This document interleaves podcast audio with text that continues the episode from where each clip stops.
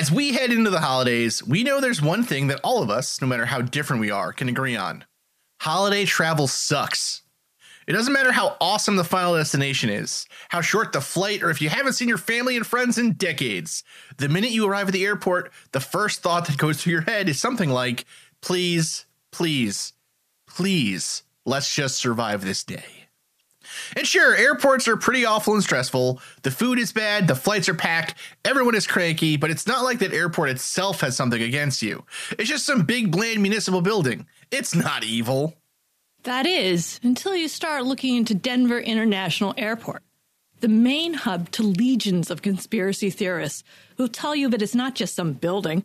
With its weird art, strange history, and layout, D I A is a stronghold for the New World Order, housing alien crafts, satanic rituals, and a time capsule that could bring about the end of days. Welcome to Mad Scientist Hometown Horrors, Holiday Edition! Today, we catch a flight to areas unknown as we dig into the stories that surround Denver International Airport. Jake, roll the tape!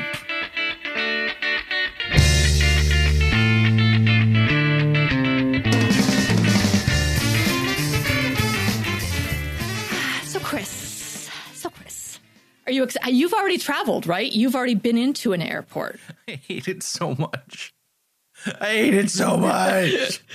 The food is so abysmal. I can't even stand it. I've so for my for for my day job, I travel all the time, and obviously during COVID, I haven't traveled that much. But we're starting to travel again in February. Mm-mm-mm. And so this last trip, actually, I didn't, t- I, I wasn't in an airport. I actually drove, which is slightly less terrible, but also still pretty, pretty terrible. It's just like, oh, my God, airports are. They just bring out the best in everyone. They're, they're, if listen, if you're going to get punched in the face by somebody as an adult, it's probably going to happen at an airport. It's probably going to. People are just they're mean. Everyone just fucking hates being there. Like. Nobody wants Everyone's to be all keyed up. Yeah, no one wants to be at the airport. Everyone just wants to be where they're going. And they, we've made it such an impossible scenario. Like yesterday, some dude's gun went off in internet in Atlanta's airport. And they were just like, yeah, he got away. His gun just went off. I have been through that airport. They wouldn't let me bring bottled water. that that well, dude had I, a gun and they were just like, just let him go. It's crazy. Oh, yeah, no, and I actually have just been flying in and out fairly frequently of Denver International Airport. And I can tell you, but first of all, that airport is ginormous and it just feels huge. And it it's uh, Southwest has actually also just implemented almost this entirely automated way of, of self-checking your own bag that they had just introduced when I got there. So, of course, it like breaks down repeatedly when I'm there. So I'm like, well, goodbye, bag. See ya. Well, it's, it, it's also airports are sort of weird because they are this. They're sort of gargantuan. They've become more than just like, OK, if you think about other transportation places or modes. Yeah. Mm-hmm. You think about stuff like a bus stop or even a bus terminal. Those are pretty simple. They're just, you know, you get you get in, you give your ticket to this, you know, to the person unfortunate enough to be working the till. You sit down, you wait for the bus, the train, it gets in and you leave. Exactly. But airports are these sort of gargantuan buildings that have all these like seemingly secret passages and walkways and stuff. There's, you know, it's this hub. It's like a hive almost. And yes, ju- I was going to say it's like a spider web, but a hive is a much better analogy. Yeah. And for someone like me who doesn't really like big crowds of people and gets really anxious, mm-hmm. just generally, mm-hmm. but also especially when traveling, mm-hmm. when around so many people, and especially so many people who are ready to just murder anybody that says anything wrong to them. Airports are re- like really actually kind of a frightening place because, you know, it's it, it's again, it. it It's the closest we get to like a Minotaur's lair in our modern lives outside of like going on one of those weird, like, you know, Wipeout game shows or whatever. It's the closest we get. which is next. That's the next episode. Yeah, there we go. We go on Wipeout wipe out. next. Uh, yeah, that we would like. Yeah, that, ooh, that would be good. Um, but I, the thing that kind of puzzles me the most, because I agree with you one hundred percent on all of that, but is like what possesses people to believe this about this airport? There's so many conspiracy theories surrounding it. There's so much intrigue. And really, what drove Denver International Airport wasn't something as uh, nefarious as the New World Order or alien infrastructure, but that state's need to drive commerce and infrastructure to actually help their state survive. So it's capitalism, which, again, you know, we can we we have debated in our past episodes about how how evil and nefarious that is. However, it doesn't really answer why people need to be, uh, to believe in conspiracy theories either. So we'll talk about that. And we'll talk about sort of these ambitious plans that Colorado had for this airport and how those aspirations actually became a cautionary tale that's almost as weird as any of the conspiracy theories out there. I'm super excited. So airports themselves are pretty weird. But why are we talking about this particular airport? So for those that haven't heard of this conspiracy theory ever before, I think my favorite thing on the conspiracies is actually from fly denver dot com itself.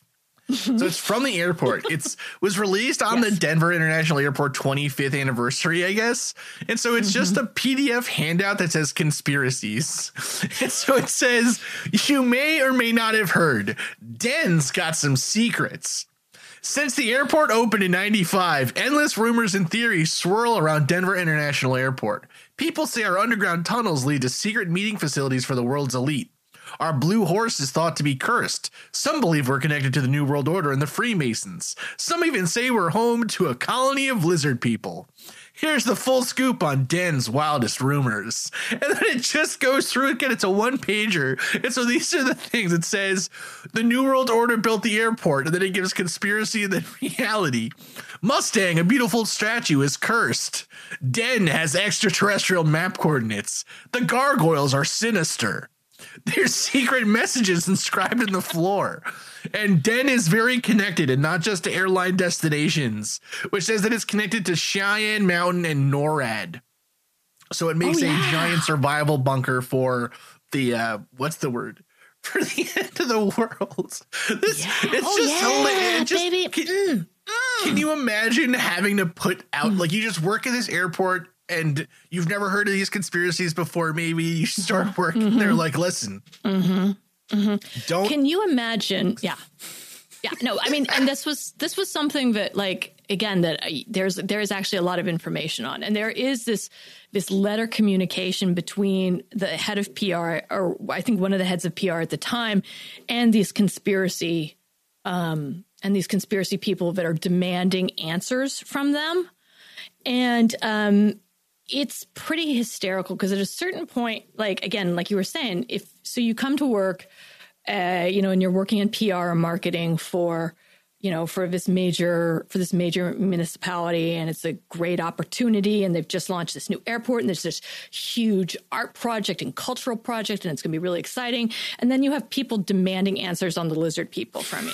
So it's like, I think at a certain point, you know, you almost push past being just tired of answering it to where it almost becomes like hysteria. Like it becomes really funny. It's and a I, re- it's a real life yeah. Parks and Recreation episode. It it really truly has that flavor to it. Like if it Ron Swanson was being like, yes, let me tell you about the lizard people. You know, like that is exactly what they've had to deal with, and they still have to deal with it. And I will say that the one thing that feels like it disables, and we'll go into this with conspiracy, but the one thing that feels like it disables the ability for conspiracy to grow is sort of co-opting it and making it funny. So when they were doing the most recent construction, all of their construction banners were like, are we building an, a special executive lounge for the lizard people? Wait and find out. You know, it's sort of like they totally took away any of the, I don't know, like any of the sting or any of the the nefariousness, well, the, you know, the, the yeah, subterfuge cons- and are like, yeah, that's exactly what we're doing. I was going to say, yeah. So, you yeah, conspiracy, conspiracy breeds in secrecy. right? It's, yes. it's where yes. people find conspiracy. So if they're just yes. like, this is a Cinnabon idiot, it's not a lizard people breeding station. Or maybe it is, and they love Cinnabons. I don't know. Like, you know, are these are these Auntie Annie's pretzels or are these gray alien eggs? You know, it it really it really takes away the sting. But the but the thing is that it's it's history and everything else. Like, if you look at it historically, all of the crazy crap people point to for these conspiracy theories kind of makes sense. So let's let's dig into the history first. So, all right, to start off with. How did this airport start? Give me, give me a little bit of background here, Marie. So when construction started on Denver International, the airport really was in the middle of nowhere. It's in Adams County. And when it started, there was absolutely no other buildings, no homes, nothing around it. It was just flat plains. And the old airport that uh, it inevitably took the place of was actually really centrally located to Denver, only three miles from downtown. And Uh, Stapleton, the old airport, had actually been there um, since nineteen twenty-nine. So everything was fine. People were using Stapleton. You could fly out of it from downtown until the event of airline deregulation. And I know at that at this point, we've probably lost the majority of our listeners. Uh, and they're like, oh, sweet, maybe next they'll talk about taxes. Um, but this is important because it really does uh, – it it shows one of the major changes that kind of helped foster these conspiracy theories. So prior, prior to nineteen seventy-eight, the federal government regulated airlines, and anything an airline had to do had to go through regulation. So they had to seek approval for control over fares. They had to seek uh, you know, approval for routes. Even if you wanted to start a new airline, you had to go through the government for that. Now, when this one's lifted, the commercial boom just hit, and it was a free market. So you, all of a sudden, um, a company could come in and uh, a new company could come into the market and introduce really, really low fares or increase the number of flights. So now more Americans could fly more often for a lot less money. But like with anything, the boom had a huge trade-off. Uh, it meant more competition overall for all of the airlines. So and, older and, and- airlines... Yeah, and less, like, again, if people are competing to be the cheapest airline, you, you can imagine you probably want, I mean, I don't know, maybe I'm old, call me old-fashioned, Marie, but if I'm on an airplane, I want it to be, like, safe and uh, well-manned oh, and have, I don't know, at least Whatever, a little bit of controls state. as I'm, as I'm speeding through the air at, you know what I mean, hundreds of miles but per that's hour. That's a good point. That's a good point. And not to get too uh, too wonky or too political, but regulation does come with a certain amount of, well, regulation, right? Like, hey, we have to make sure that these things are fixed. Hey, we have to make sure that these fares make sense. Um, but again, like, as you know, when when this was lifted, all of a sudden old airports had to accommodate, and there was all this new complexity. Like, oh my God, we have to like we have to keep up with these new airlines. They've got more gate space. We need more counter space. We need to ramp up at like key airports, of which there were only a few. So if you can imagine, it's for uh, a lack of a prettier analogy, it's shoving ten pounds of shit into a five pound bag. Put shit into a bag. I know. It's, you know what? I've been hanging out with my dad more, and that say, is that's, a, the that's a that's a he uses. That's a that's Colorado an old, that's analogy. An old West thing, Marie. I don't know. That's, that's an old know. West thing. Spending down, spending too much time out there in the prairie.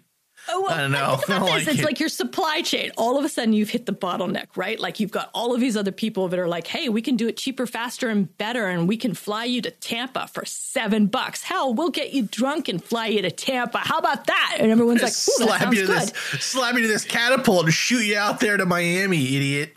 Yeah, that's exactly what we're so, going to okay, do. Okay, so deregulation leads to this huge boom in demand for airport space.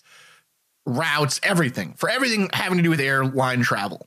Yes, exactly. Okay.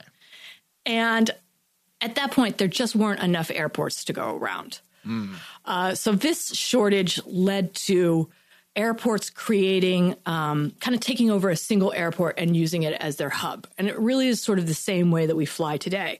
So an airport would come in and sort of dominate a airport with as many, uh, as many flights, as many gates, and as many options as humanly possible to get travel in and out of. So if you think about it like it's a hub, and maybe you're flying in from Seattle and you need to have a connecting flight to, say, New York. So you really want that hub to be somewhere in the middle of the United States so you're able to get as many flights in and out as humanly possible. Which is interesting, though, because I think about stuff like, so Delta...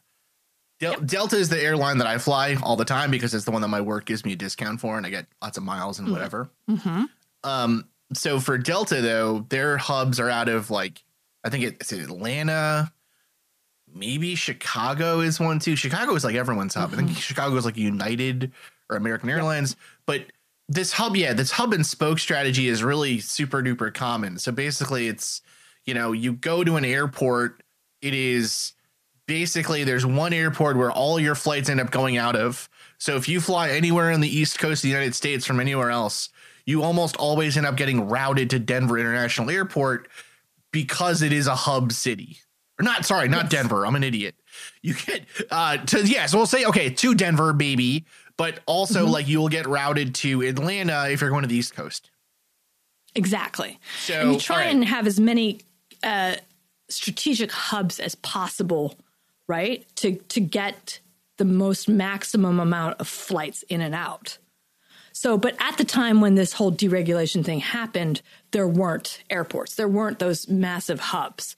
And if there was an existing airport, it kind of got um, snapped up quickly. So all of a sudden, you know, the middle of the country sees this huge opportunity to become um, to become one of these hubs and to build an airport. So then the race is on, like, how do we build an airport and what's the best state to build an airport in? And really, when you look at the middle of the country of the states that it's optimal for, were Utah, Kansas, and Colorado. Mm, okay. So, yeah. Yeah. So, yeah. Big deal. Big deal. That's interesting. So, and also the states that, again, states that had, at that time at least, very, I mean, still today, to this day, I'd say in some in some of these cases, fairly poor infrastructure development. We're not talking about places like, you know, again, and, and by inf- infrastructure development, I'm not crapping on your roads and bridges, Kansas. But, you know, what I mean is, like, if, you know, the number of major cities or major centers of population with lots of connecting roads for travel and rail connections and and then everything else to go to the airport in these areas at the time was pretty, pretty rough. And there were there weren't there wasn't a lot right. to it.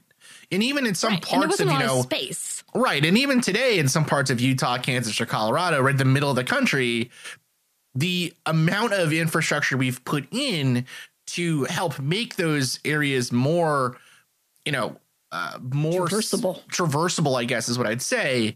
You know, there hasn't been a whole lot of it. So Denver, post-regulation Denver, it ended up becoming the sixth busiest airport in the United States. And most of that comes from connecting flyers. Yeah. And I mean, that's the old airport. So that was Stapleton. That was the one that was only, you know, just a stone's throw from downtown. Right. So you have these different parts of the country now fighting to become those hub areas, right? Because it's going to bring in lots of tax revenue. It's going to bring in lots of money. It's going to bring in lots of business. It's all good, you'd think. So Denver, though, after the regulation, the Stapleton Airport climbed to be the sixth busiest airport in the United States. And most of that comes from connecting flyers. So basically, uh, most of the airport traffic, at least half of it at that time, actually, was just passing through. So these are people, again, you fly in, you get a slice of, I was going to say a slice of pizza, but in Colorado, I'd imagine you're probably getting something like maybe a slice of pie or something. But, you know, you're passing through. You're not staying in the area for a long time.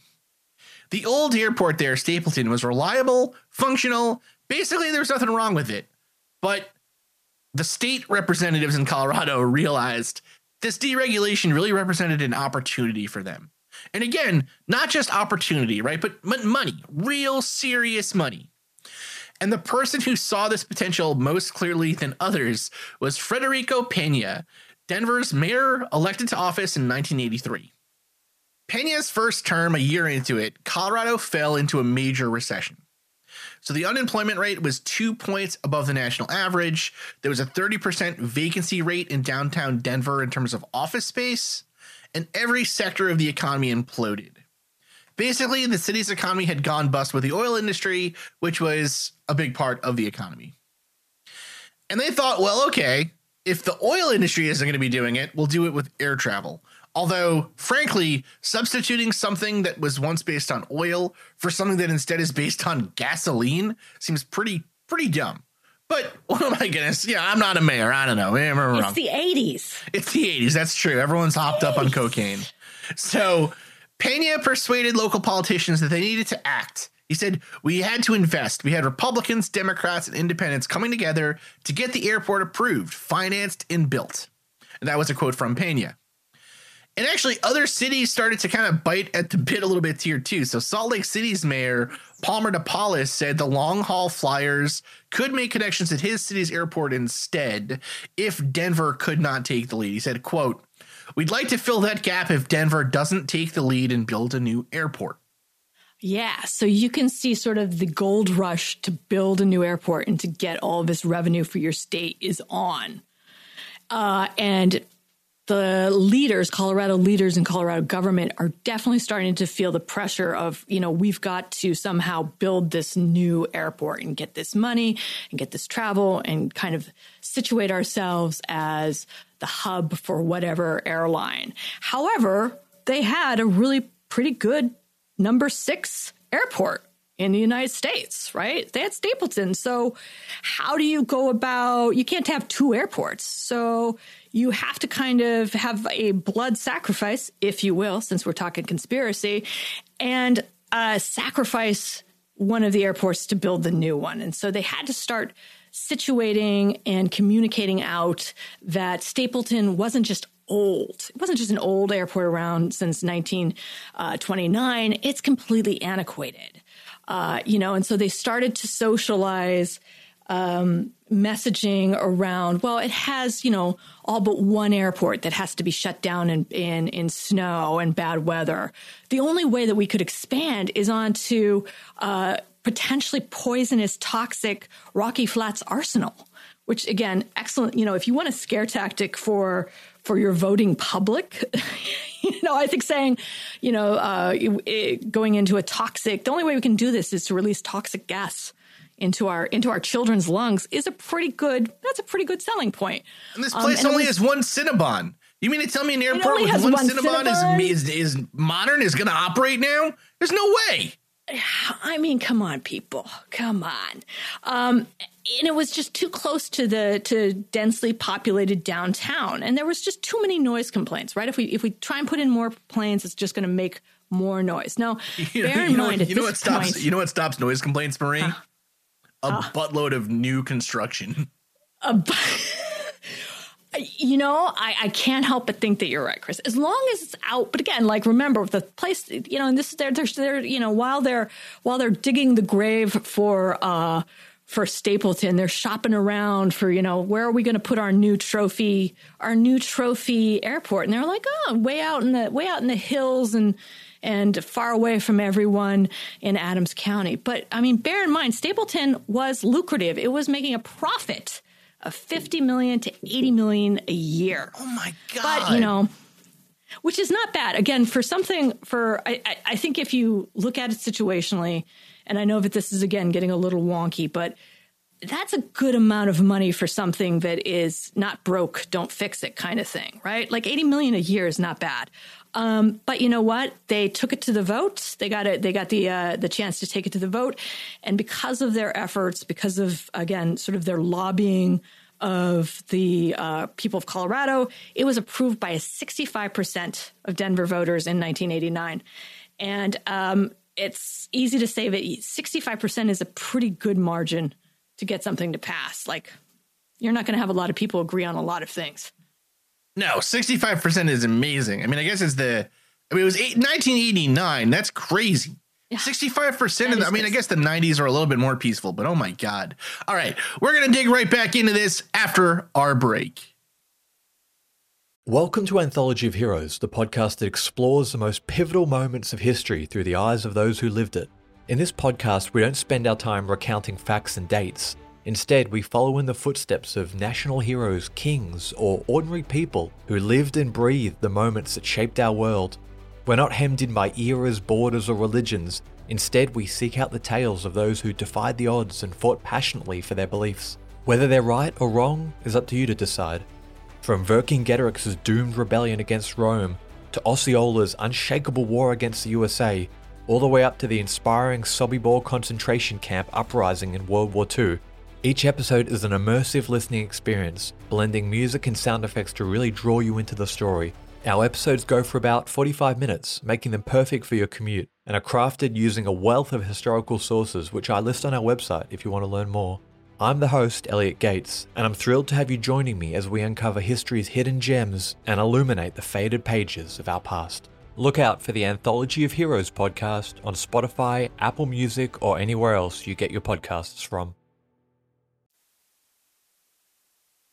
Denver International Airport. It goes so. It, so first off, we have all of this again. Conspiracy breeds in secrecy, right?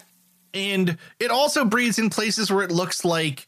Like stuff doesn't make sense. Like, you know, you're making your so you have this great airport that was fine and making loads of money. And now you're making another one.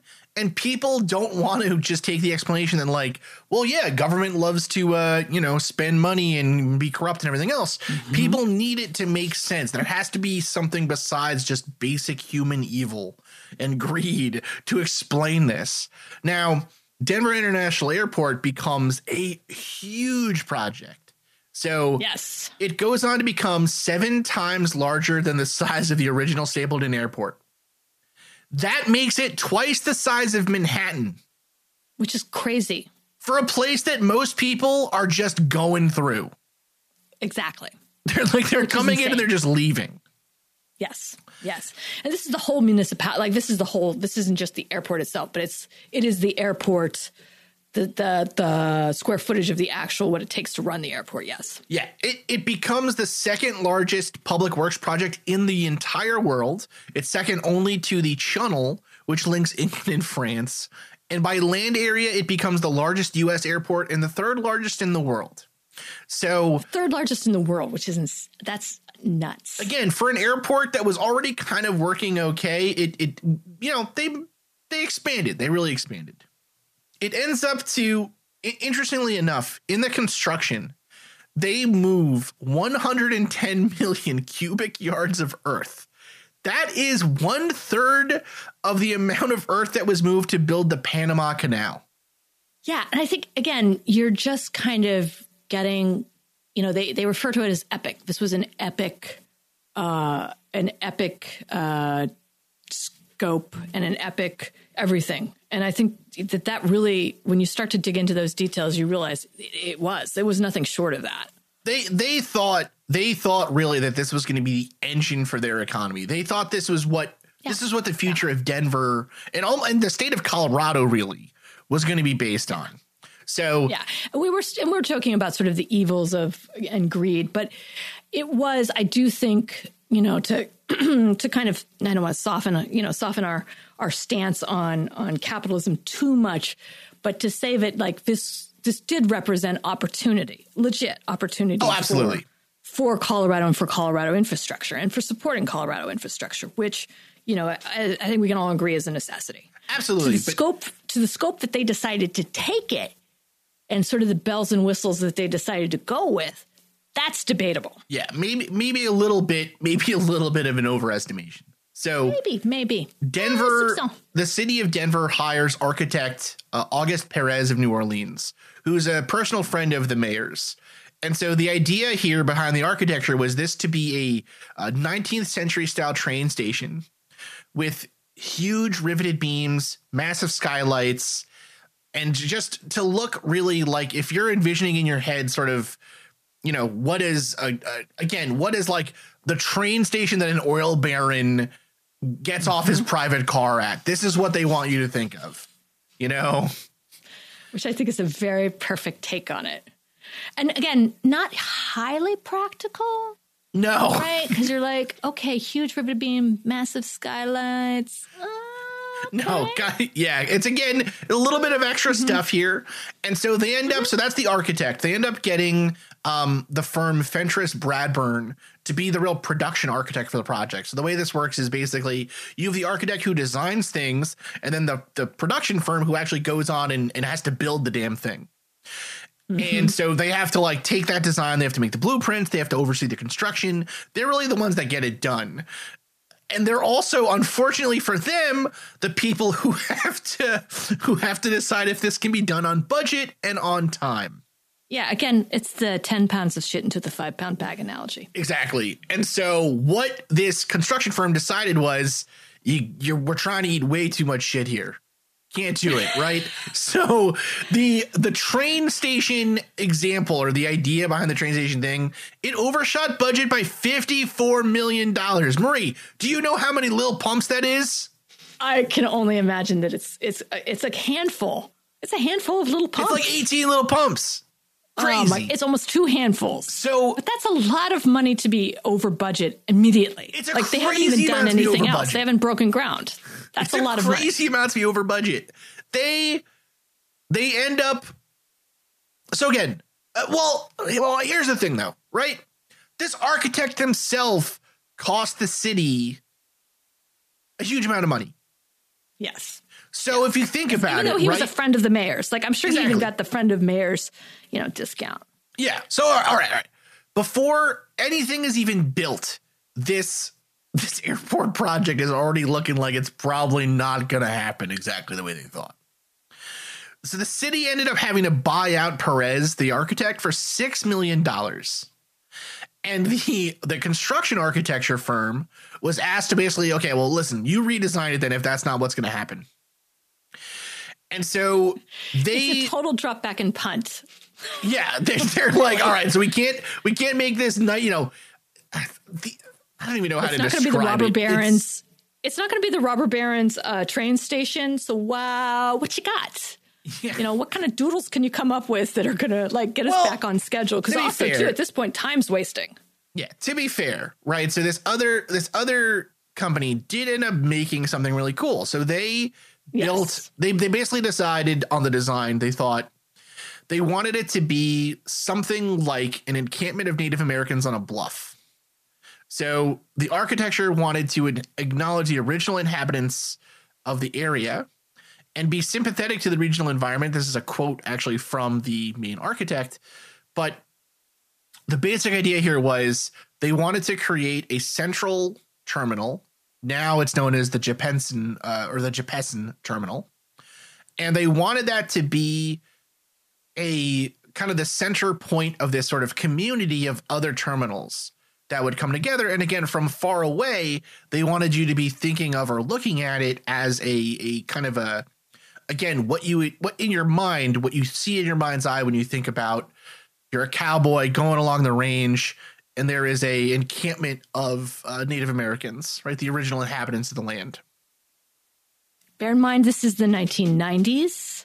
We haven't really begun to socialize the idea of reappropriation. Right. And we, so, we yeah. Right. Yeah, we so. understand this is not exactly the most acceptable viewpoint today. And um, no. yeah, I'm sure the no. I'm sure the Native Americans who the land was taken from to build this were very, very thrilled that uh, they wanted to make it look like a teepee.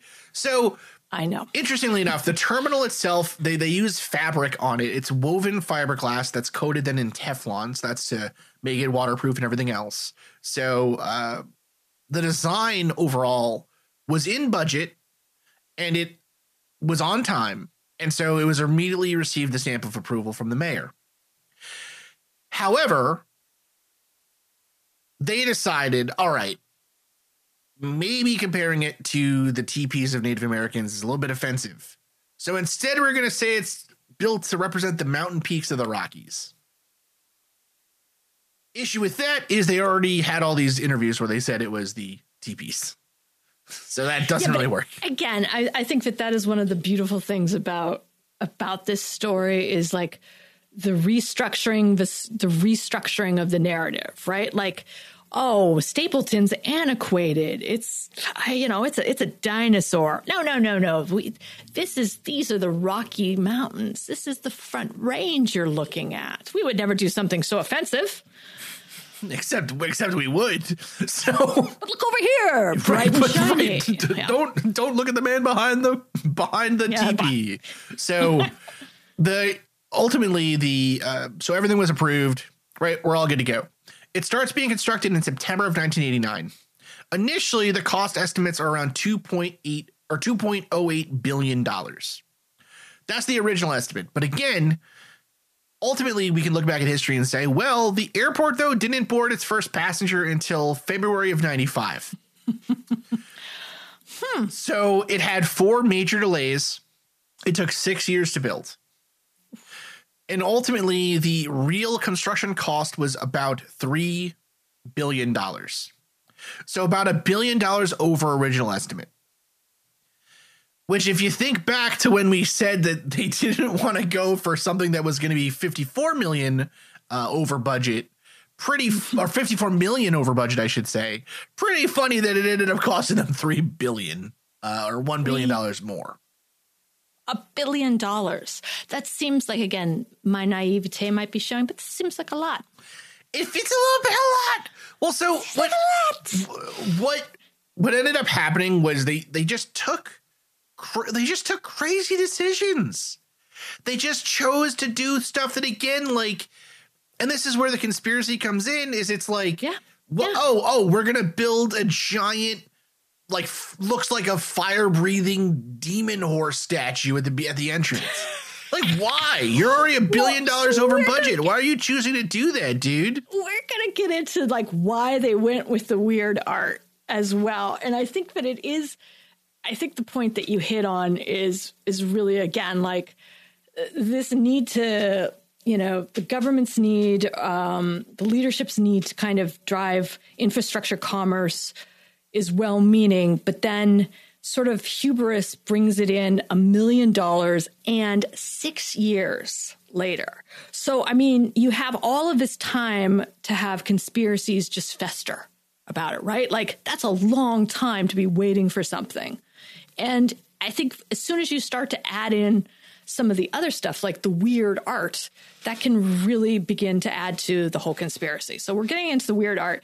And really, the thing to remember is, like, Denver International Airport was the first airport in America to feature art, to really feature art and to make it a big deal. And so that's a big deal. Like, that was happening, again, in in Uh, when when they put it in place and started to put it into construction in the early nineties. But in nineteen eighty-eight, Peña made an executive order that directed one percent of any capital improvement project over a million dollars undertaken by the city to set aside an inclusion for art.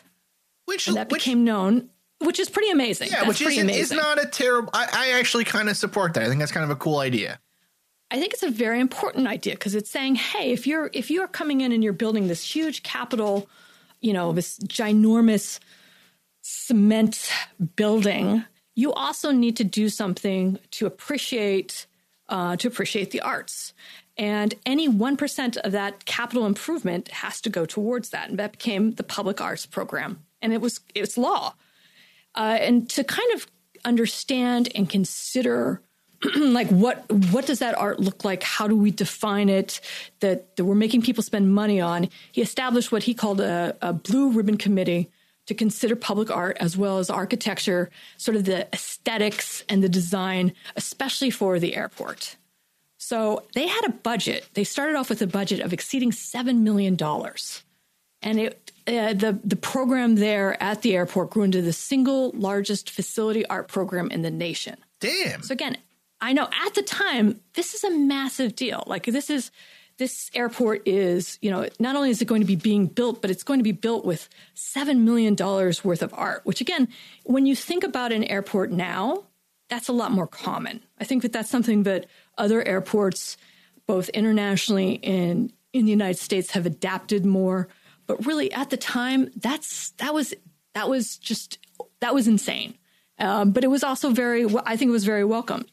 Um, So his Blue Ribbon, Com- uh, Blue Ribbon Committee oversaw the commission of all of his artwork, and they had one uniting theme um, for what they had to look for and kind of how to qualify the art, and they called it journey, right? So it's the idea of journey, which is very, very fitting, right, for an airport. Yeah, but it's still pretty nebulous.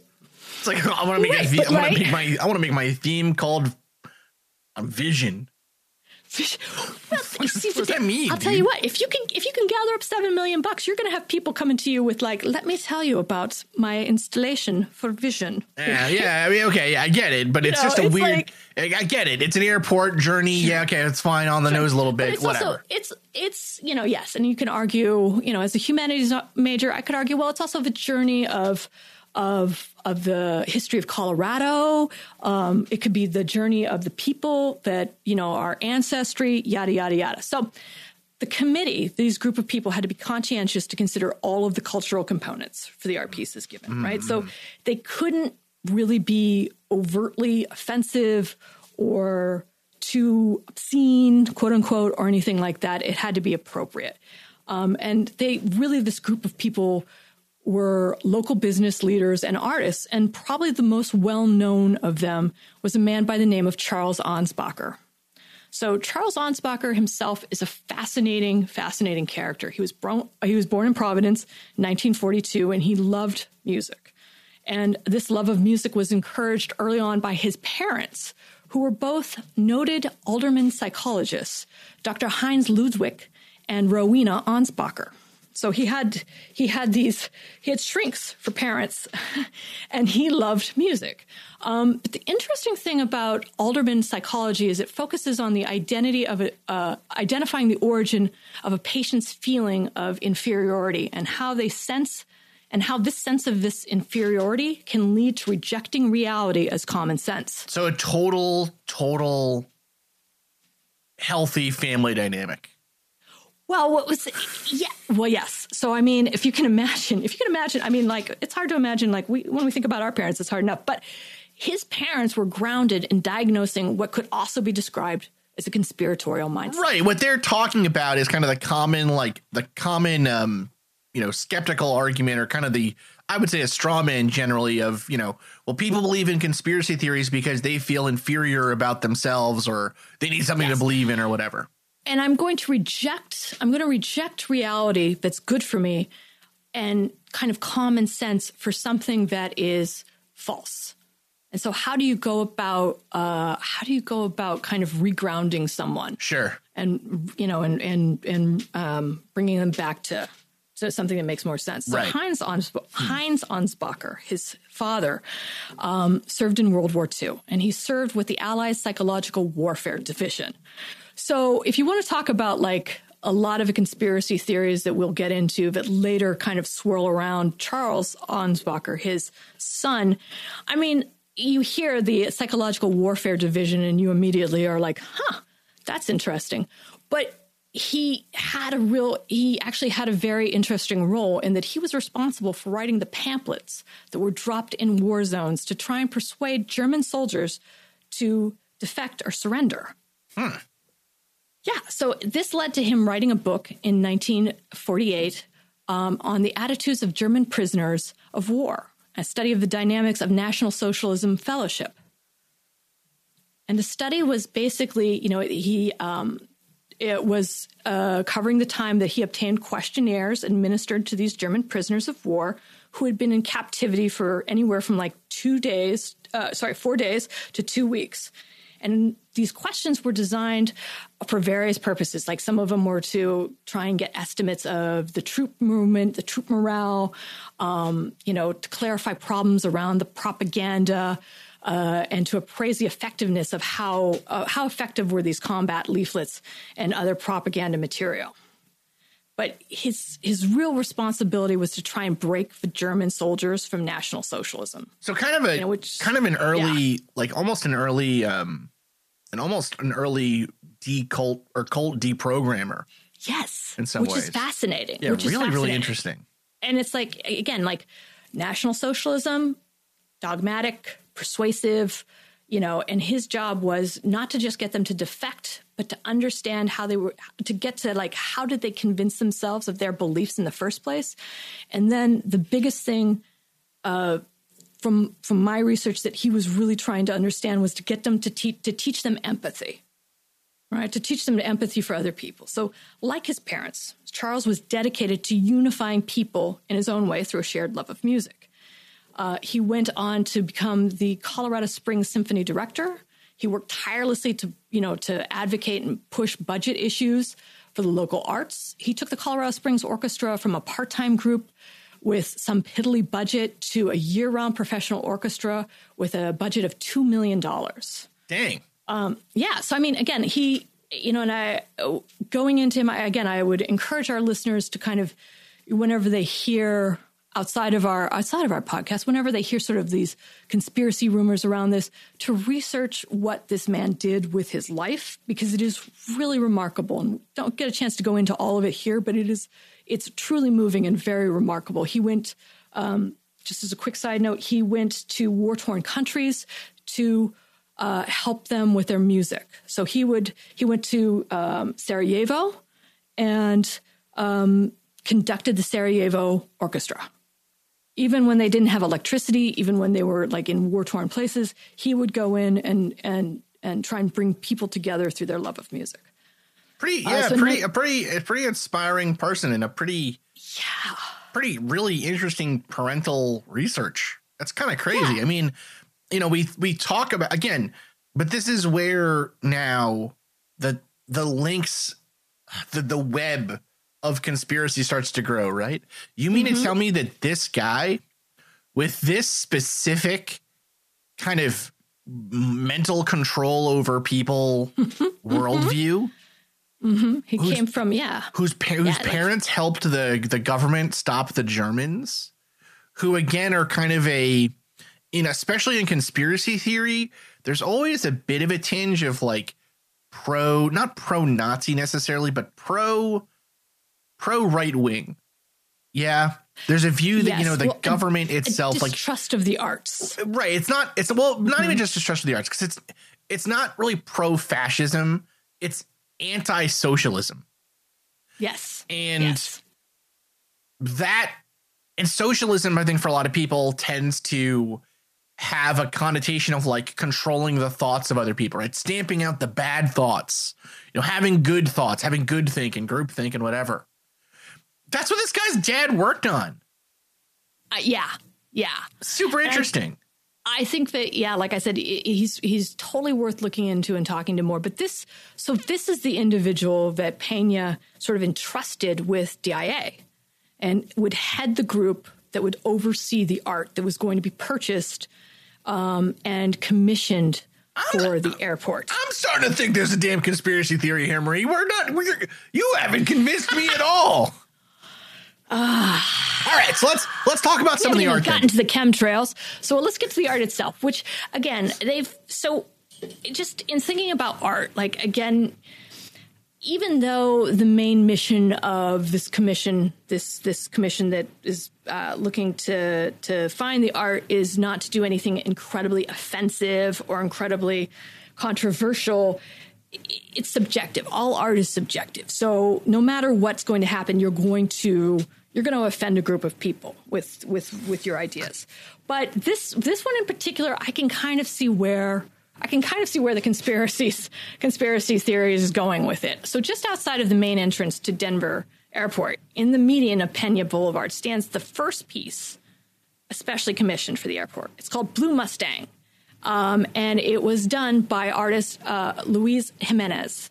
Now, Blue Mustang is thirty-two feet tall, and he is exactly that. It's an electric blue horse reared up on its hind legs with glowing neon red eyes. Now, there is absolutely nothing around this statue, right? There's nothing even close. So the size and proximity, it's it's difficult to do it justice because it's truly terrifying. It's like basically you come out of nowhere and there is this ginormous blue horse with glowing red eyes.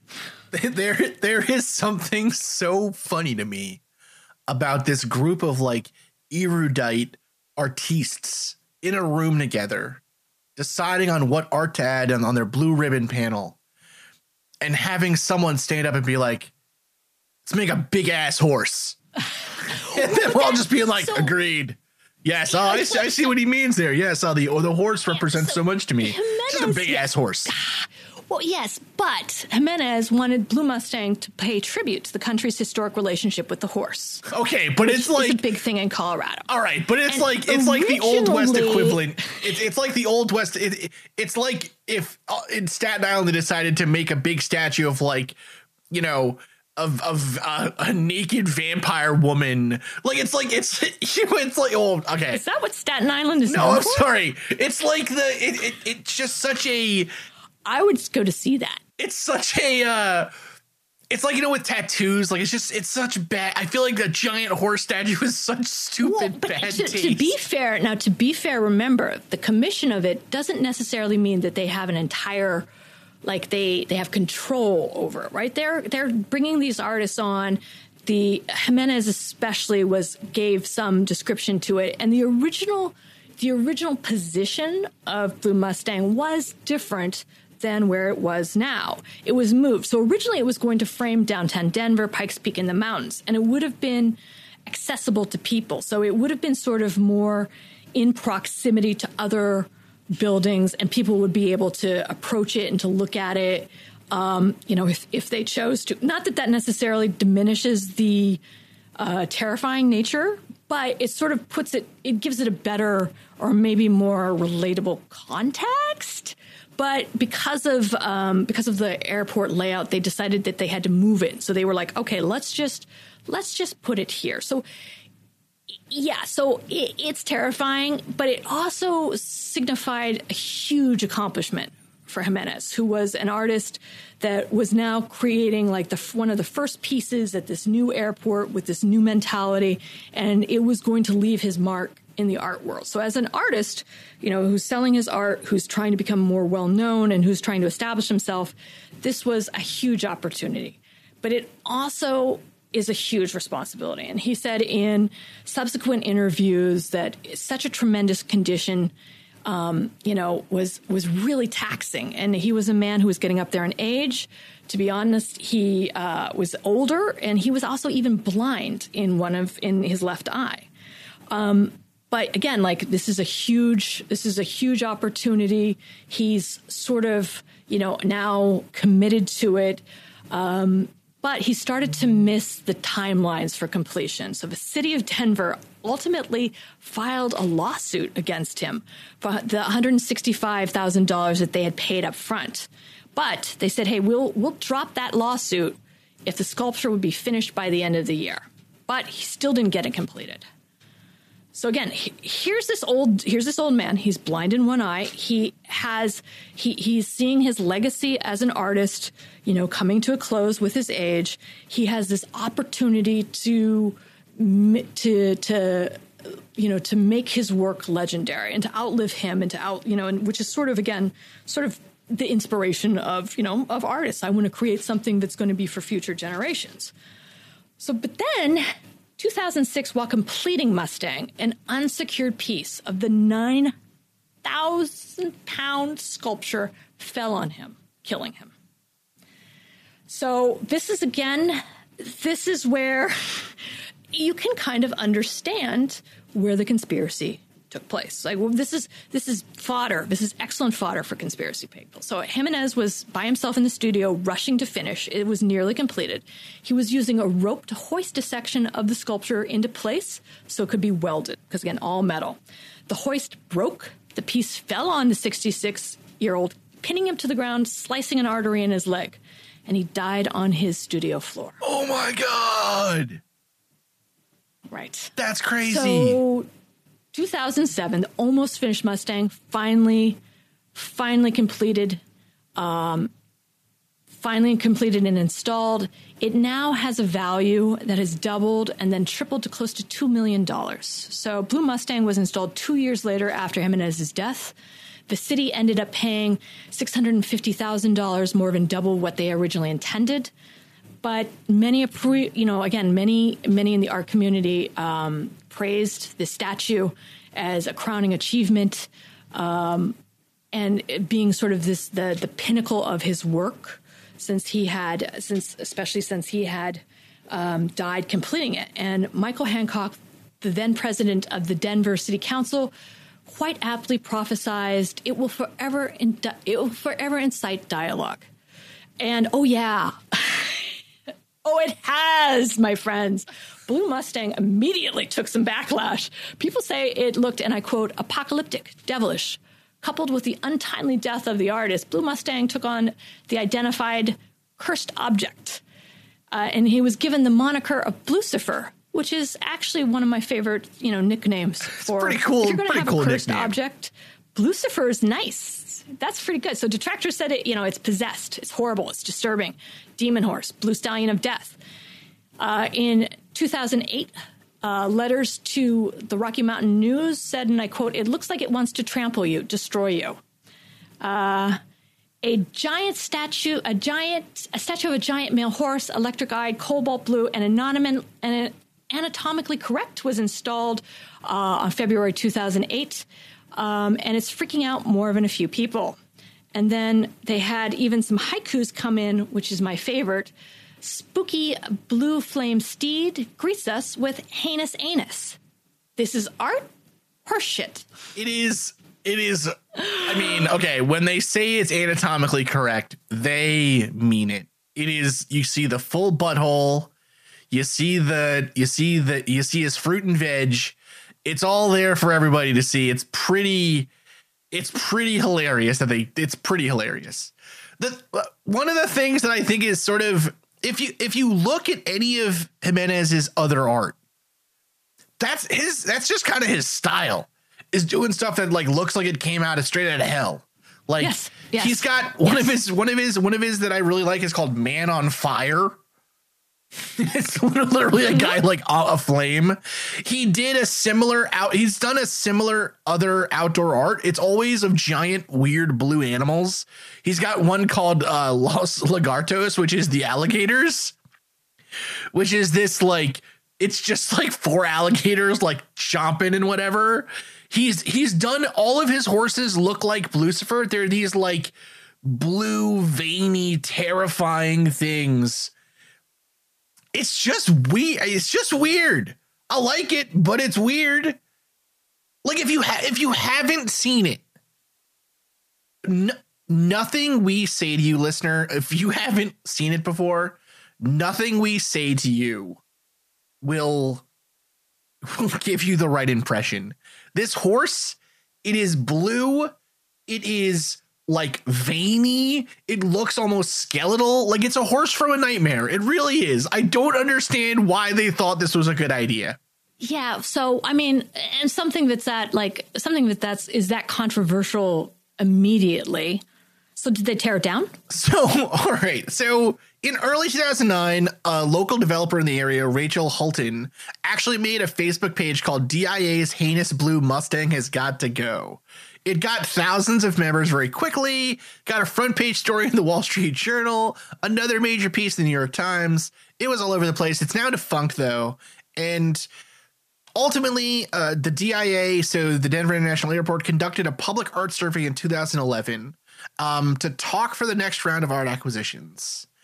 And so from those results, uh, artist Matt Shasansky uh said that he didn't have many calls today to remove the piece. There's discussion going on. And so fifty percent of people seem to love it. fifty percent seem to hate it. But the survey found that the Mustang is the best known piece of art at D I A. It's become really a cultural touch point and a national one at that. So because of that, they're not going to, I don't think they're ever going to get rid of it. Um, You know, so Patty Ortiz, who is the uh, one of the people working there, says, quote, "I've always loved this work. And I think a lot of times it can be misunderstood because it's kind of fierce in a way and not easy to look at. But it's not meant to be easy. It's supposed to challenge and make them think," end quote. What I like about that with art is, and we can get into this maybe on an episode about art. What I like about it is if someone doesn't like something, you can just say, well, it's not supposed to be liked. It's supposed to be challenging. Which I think is hilarious. So it's it's not going down. It's never going down. In the span of five short years, the statue has gone from absolutely cursed to absolutely beloved. It's become a symbol of Denver. It's become thought, you know, it's thought to be like this badass symbol of the area, and and people really like it, you know. So this is one um, from Chandler Romeo, an artist who's on the current committee, says, I love the Mustang. And the reason I love it is because it doesn't matter who you're talking to, where you are, people will react. Everyone will talk about the Mustang. To my mind, that's fantastic. Either they hate it or love it, but it evokes a response.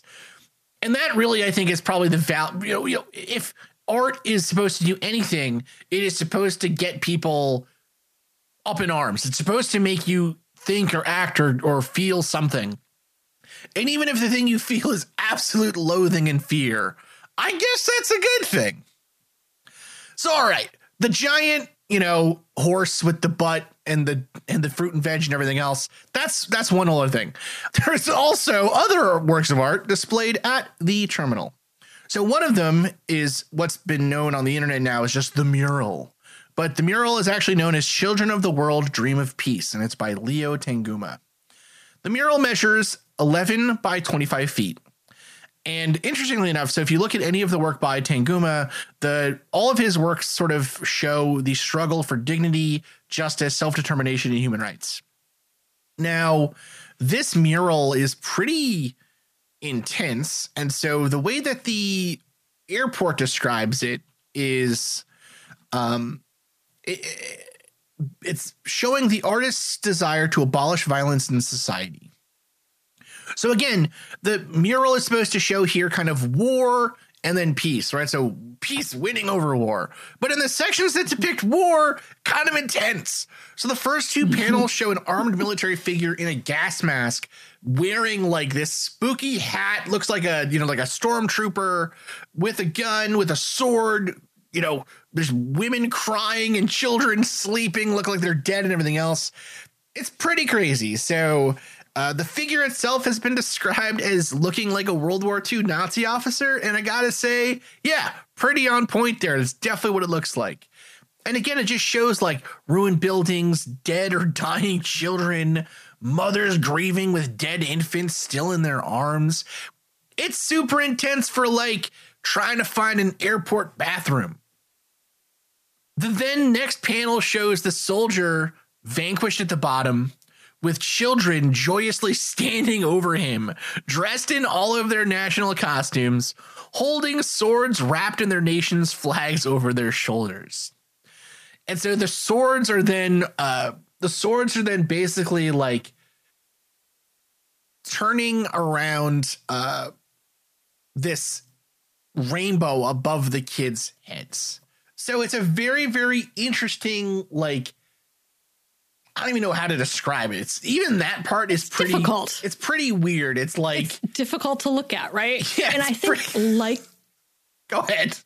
It's difficult. It's difficult to look at. It's sort of like Blucifer. And I think um, again, situationally, if you were at a gallery or at a museum and you saw this, you would have a much different reaction than if you were on your way to baggage claim. Right. right? Yeah. So it, contextually, this art is is having a different effect on you just because of where you are, not because it's because of its content. I mean, again, like its content is, I think, is really kind of uh, aggressive. But like I was saying, if you if if if you were somewhere else, that might not come across the way it does at at an airport. It's a, it's really interesting, and I mean, I think it's definitely worth.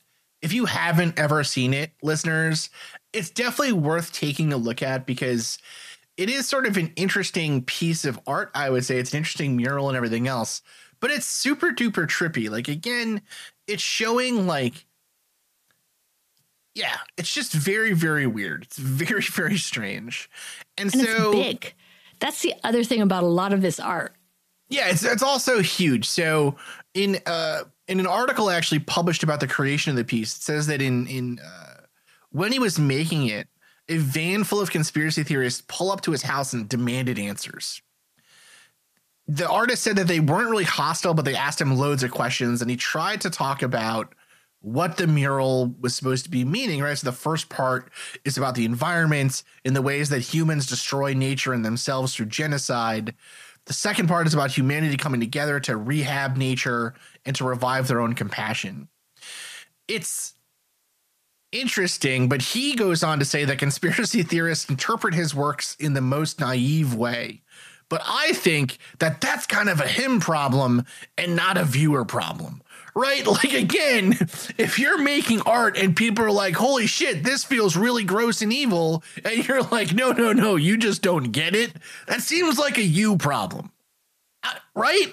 Well, again, I so I would argue that it is subjective. And if you decide as a conspiracy theorist to look at it and read it in one way, and uh, someone else looks at it and views it in a different way, then that's the nature of art. So the artist, uh, Tanguma, can say that, yeah, that is the most naive way. That's not my intent. That's still what they interpret, but that's not my intent. So with any of these things, it's like, well, I am bringing my own um subjective knowledge and experience to this painting, and that's, or to this mural, to this giant blue horse, and how I interpret it and how I react to it and how I feel about it is going to be based largely on that, on me, the viewer.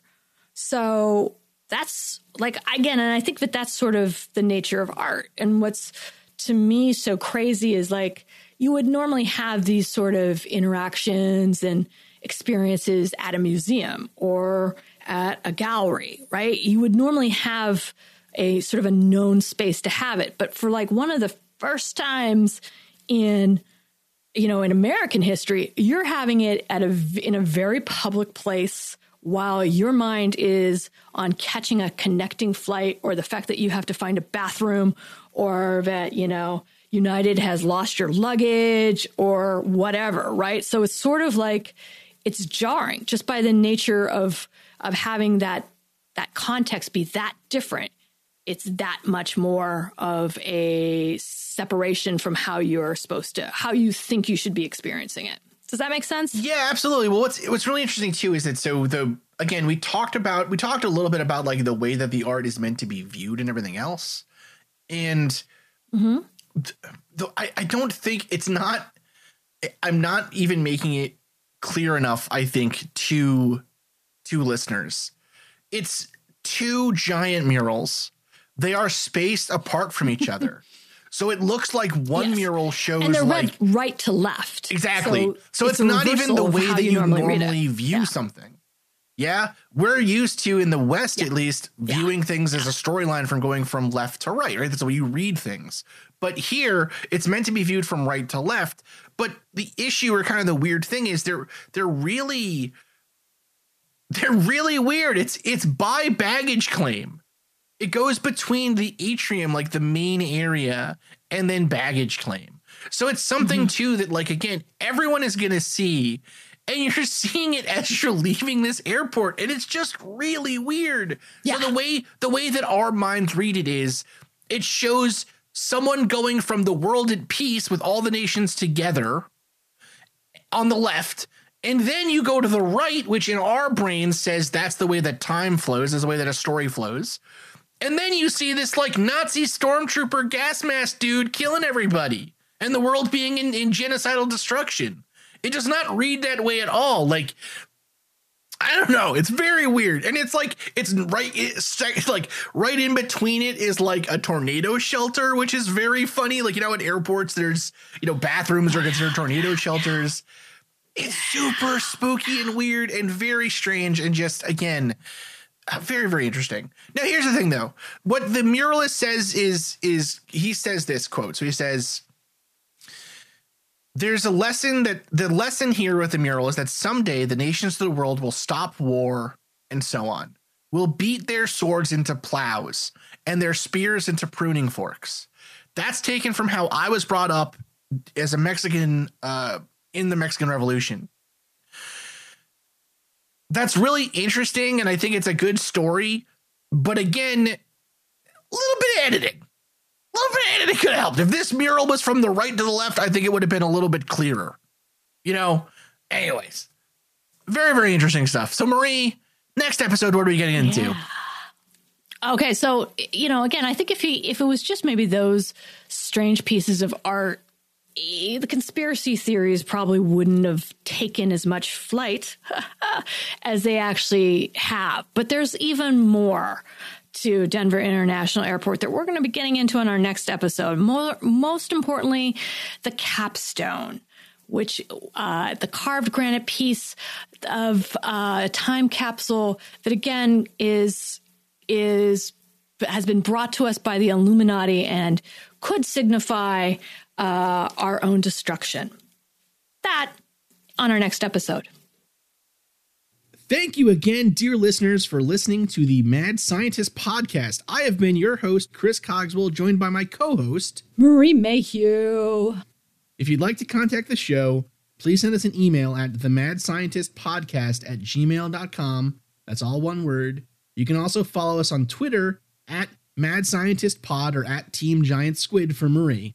And of course, you can see us on Facebook, on Instagram, and all over the internet as the Mad Scientist Podcast. And again, our logo is the one with the pumpkin head, so it's easy to see. Mm-hmm. If you've enjoyed the show tonight, please consider supporting us on Patreon, where the money that you give to us will help us to promote this show further, to make it better, and just to spend more time making it. We love doing that. We do love doing that. Our logo was designed by Carrie Shaheen. Our web design is done by Desdemona Howard. Woohoo! And our sound design is done by Jake Cardinal. Thanks again for listening. Thank you. This has been a Damn It Chippy production. Now, Denver Internet. Den, De, now, I think actually my favorite, I guess, coll- like con- connect collection of the conspiracy. Let's try again. God damn it. You know, a lot can happen in seven minutes, and luckily, that's how long it takes me to tell a story. My name is Aaron Califato, and I'm the creator of Seven Minute Stories. I'm proud to partner with Evergreen Podcasts, and I'd like to invite you to join me on this journey. I'm going to take you on some crazy roller coaster rides using my unique extemporaneous storytelling style, and together we're going to try to make sense of the world, all through the art of storytelling and all in approximately seven minutes.